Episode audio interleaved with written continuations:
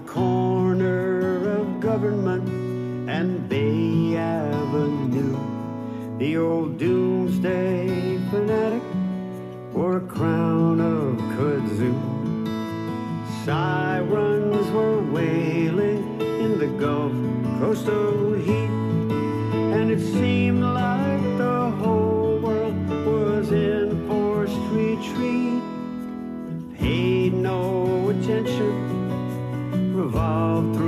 the door, past the newspaper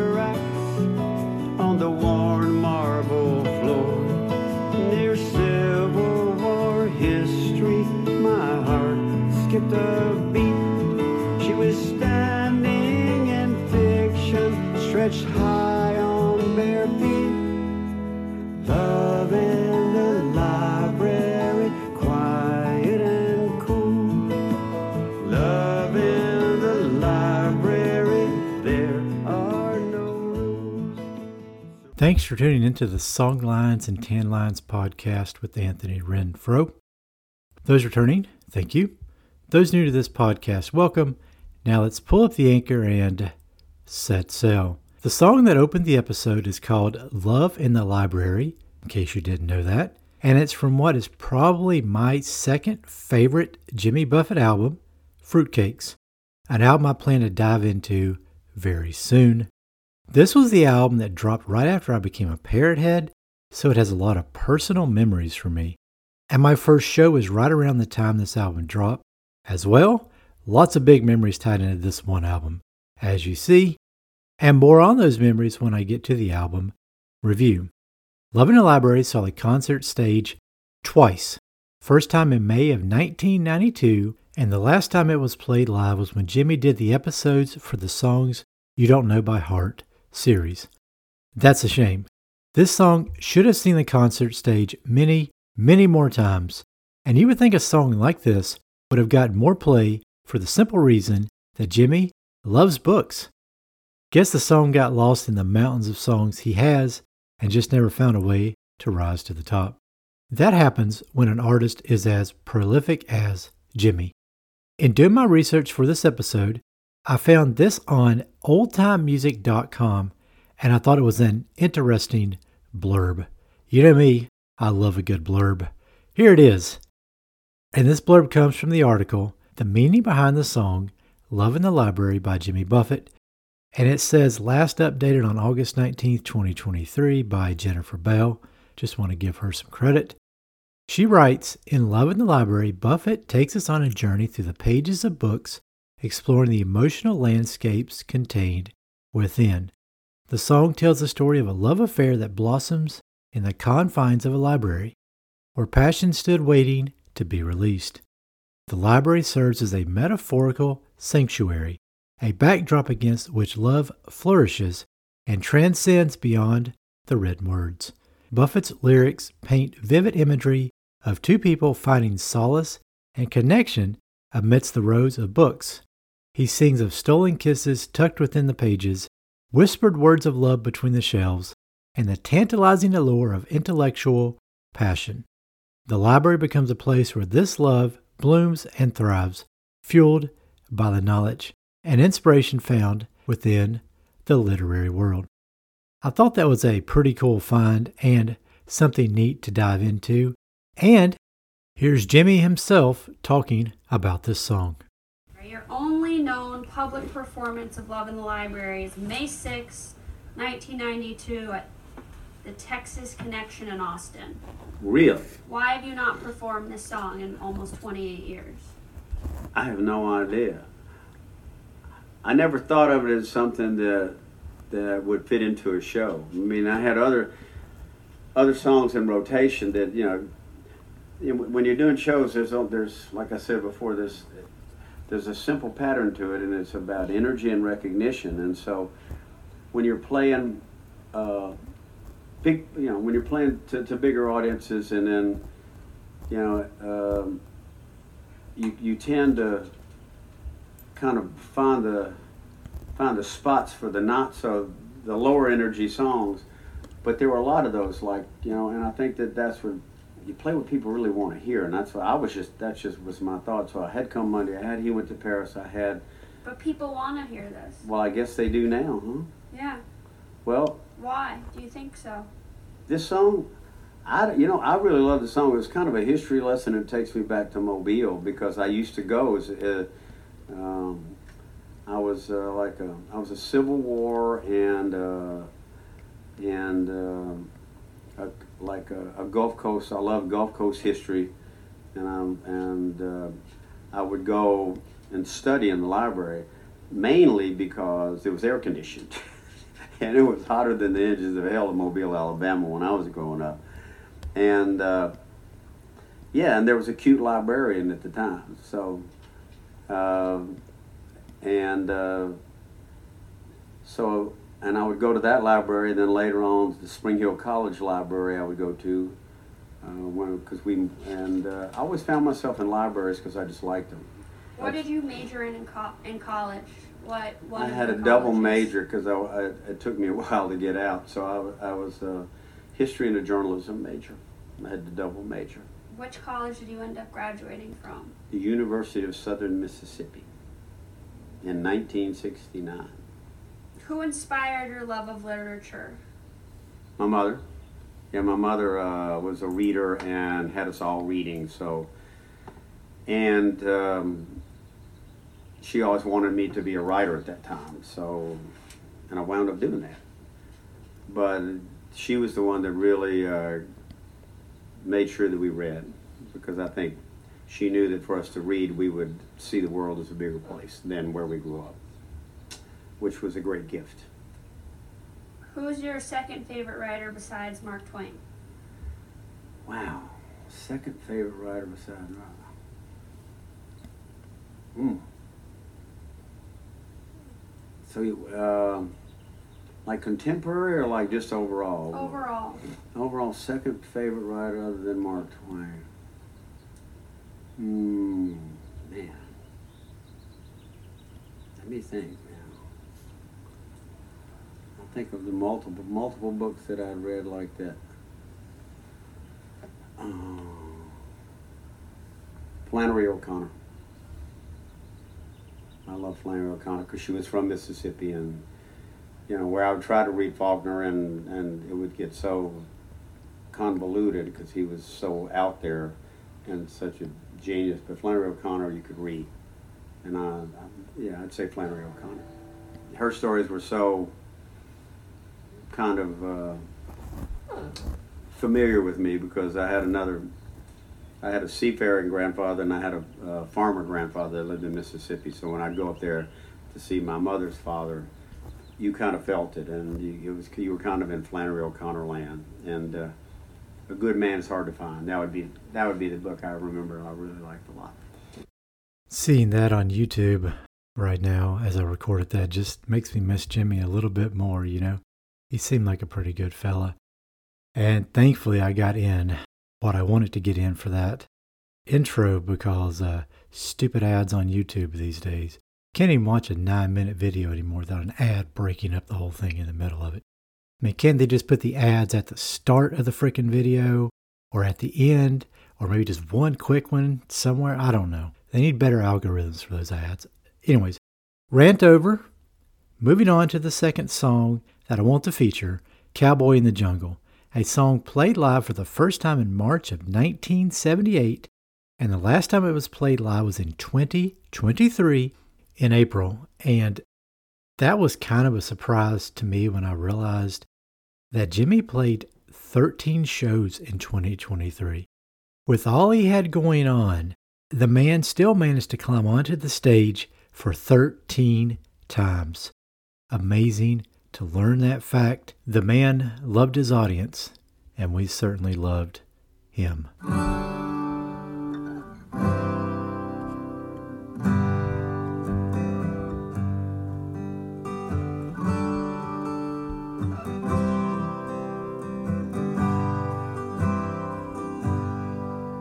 There's a cowboy in the jungle, and he looks so out of place with his shrimp skin boots and his sheep cheroot. His skin's as white as paste. Headed south to Paraguay where the gauchos sing and shout. But he got stuck in Portobello when his money all ran out. Now he hangs out with the sailor, night and day hell. And his original destination's just another story that he loves to tell. Always enjoyed that song. And it's another Jimmy classic from start to finish. I found a link to his Bora Bora show in 2010, and this song is on the set list. Check the show notes for that link because that is a show that needs to be seen. It's very unique, very different, and it's probably a show that should be a concert CD or DVD. It should be in whatever media form is available at the time. It really needs to be out there somewhere. I think it's only Mac and Robert Greenidge playing with Jimmy at this show. It's really, really cool. It's one of my favorites that I've watched throughout the years. And like the last song, I'm going to go ahead and dive over to YouTube. Pray to God no ads break it up this time. And let's hear what Jimmy had to say about Cowboy in the Jungle. Is Cowboy in the Jungle. what album was this song? Is this a quiz? The answer is Son of a Sailor, 1978. Okay, I'd have guessed A1A. Okay, it's on Son of a Sailor. Okay. So Cowboy in the Jungle was written, and, and the title uh, I wrote for a friend of mine who was uh, a great sailor. And many years later, I found out before he was a sailor, he actually was a cowboy in upstate New York on a cattle ranch. I never thought of New York having cattle. And um, we wound up sailing together from Key West to Miami down to the British Virgin Islands. And, and he was, uh, he had quite a history of, of going around and stories and things. And, and going along with that, sometime I was reading this book about, uh, about Panama and uh, back in the early days when the British and the Spanish were all fighting down there. And it was a great book on Sir Francis Drake, who sacked the town of uh, Portobello where all the money was. It would have been like the Fort Knox of Panama when the, when the Spanish had tons and tons of gold. And I always kind of liked that and wanted to go to Portobello, which I did later on. But between those two things, and then living on my boat in the Virgin Islands, that's where the last couple of verses came in. So I took those three kind of sources of adventures and put them into one song. But then how did Montana come into play? Montana came in, Cowboy in the Jungle also would have been the fact that in 1975, uh, I went to Montana to do the music for Rancho Deluxe that, that Tom McGuane, my brother in law, wrote. And uh, it's still kind of a classic movie out there. It was a very funny movie. And I got into being a cowboy. I had cowboy boots, I had cowboy hat, went to cowboy bars. And so, and I continued to go to Montana a lot in the summer, even though I was kind of going back and forth between the Virgin Islands and Montana and, uh, and Key West. So that, that little song line right there kind of is what Cowboy in the Jungle is about. So it's about Joe. Uh, yeah, he inspired. He was the first one that inspired, and that's he's the cowboy in the jungle that I was thinking about. And I put some other adventures in his life that he didn't have, so I made some up. Sorry. Okay, Okay. ready? Yeah. All right. Can't believe I got through that without one single ad interrupting me. Amazing. Bit of luck on that one, right? If you're sick of YouTube ads, hit me up songlines and at gmail.com. And hearing Jimmy talk about that song just made me think traveling between the Virgin Islands, Key West, and Montana. I mean, the dude certainly lived a very good life. Before I get to the third song I want to feature, let me give you some insight into the album Songs You Don't Know by Heart. Songs You Don't Know by Heart is the 31st studio album by Jimmy Buffett released on November 27th, 2020. This was the last studio album to be released in Buffett's lifetime before his death in 2023. And Wikipedia also says what you guys probably already know, but I'll read it anyway. The album comprises new acoustic recordings of songs previously recorded by Buffett. The album was recorded based on an online video series recorded by Jimmy and his daughter Delaney. I added that in, they forgot to put that there. Where he would perform lesser known songs from his catalog, as chosen by online fan vote. The video series was filmed and directed by Buffett's daughter, Delaney. Oh, wait, they did put that in there. My bad. Anyway, amidst the COVID 19 pandemic, the title of the album is a play on and contrast to Buffett's 1985 greatest hits album, Songs You Know by Heart. Cool stuff to learn if you didn't know it already. And I didn't realize this was his last studio album while he was still living. His new album will come out after his death, so that is correct. You know, Wikipedia can't always be trusted 100%, but I think they got it right this time. Now, on to that third song that I want to feature, the one that will close out the episode. It is called The Night I Painted the Sky, a song played live six times, first time in June of 1995. And I searched throughout the 90s and I was not at any of the shows where he performed this song. That sucks. Great tune. Would have loved to see it live. Alas, I didn't. And the last time it was performed live was in 2020, July of that year, at a private venue, which is probably the place where he recorded this series or the episode for this song. And one more time, back to YouTube. Fingers crossed, no ads. Let's put that in the zeitgeist of the world now. No ads, no ads. All right, I'm going to swing over there and let Jimmy talk a little more about The Night I Painted the Sky.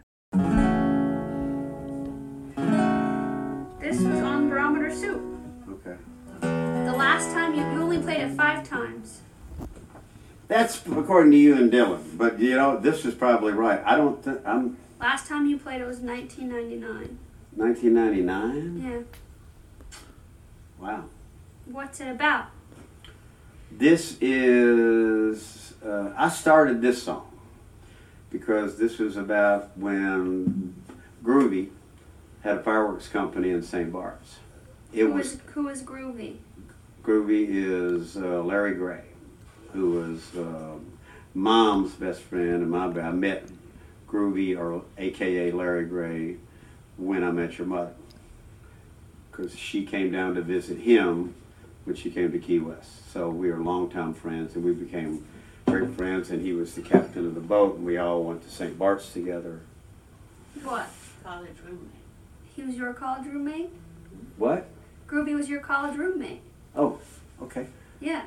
Oh, She wanted to contribute. okay. College roommate. Who are we talking to? We're talking to The world? The world. Say hi, world. Hi, world. I like to get credit. okay. Yes. okay. Oop, I bumped it. Did you help write this song, Goddess? Um, I don't like that kind of credit. Just the groovy credit. She's always there as inspiration, though. Mm-hmm. There you got it, mom. There you go. And His muse. what did she say? She said you're his. You're her. She's your muse. My muse. Yeah. Yeah. yeah, Okay, I like that. I like that. So he, they had a fireworks company, and it was kind of a ragtag fireworks company called Moonglow. And they were doing at that time. I think there was just Groovy, his brother John, and I think a French guy named Momo that did the, the shoots.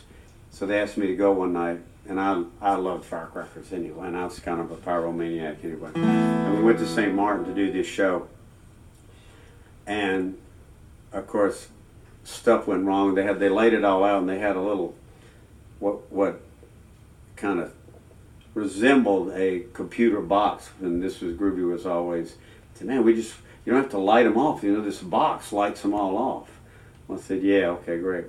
And it was, it was going great. And they would, you, you know, just switch the switch and they'd all go off. And then the box the box went dead, and we had to go out there and jump over. We were in a trench behind where all the fireworks. We had to run out there and light some of them, or put the wires back together. I can't remember, but it, it got to be. It was a little bit of panic at the, in the gray room at the time. But somehow or another, we got it fixed, and we finished the fireworks show. And uh, we just had a, a laugh about it after that at that time, this was when St. Bart's wasn't as big time as it is now or known. But they would do fireworks shows in St. Bart's, and inevitably they would set the hill on fire. And the firemen would have to come out and put- put it out. And everybody kind of made a joke about it that they would watch the fireworks of the show and then wait for the hill to catch on fire. Because it was pretty ragtag. But uh, I thought it was worth remembering, Yeah. and it was a good time. Just watching that video, like the other two, really just kind of breaks my heart a little more, you know, seeing Jimmy so full of life. And this one maybe he hits a little harder, seeing him goofing off with his family like that. Man, I bet you they're really missing him to this day. If it's hurting us this bad, I can only imagine how bad it's hurting them. Anyways, I'm not going to go down that road anymore, but it's probably going to be a part of this podcast. It's probably, his death is probably going to just be a part of everything that I do from here forward in my life. Um, but, anyways, I do hope you enjoyed this dive into an album I wish Jimmy would have had made at least two more of, maybe more. I loved hearing these songs stripped down and the stories behind them. At least we have the collection, right? At least we have this collection, right? And many more concert stories spread throughout the years. Let me drop anchor here and close out the episode. If you like what you hear, don't forget to subscribe if you haven't already. And if you do enjoy what I do here, don't forget to rate and review this podcast once you finish the episode, or pause it right now and go do your review and rating, and then come back and listen to this last great Jimmy Buffett song. And of course, if you want to support me, you want to reach out, all that information's in the show notes, and I'll try and include that Bora Bora link there too. So take care. Thanks for listening. Have a good one.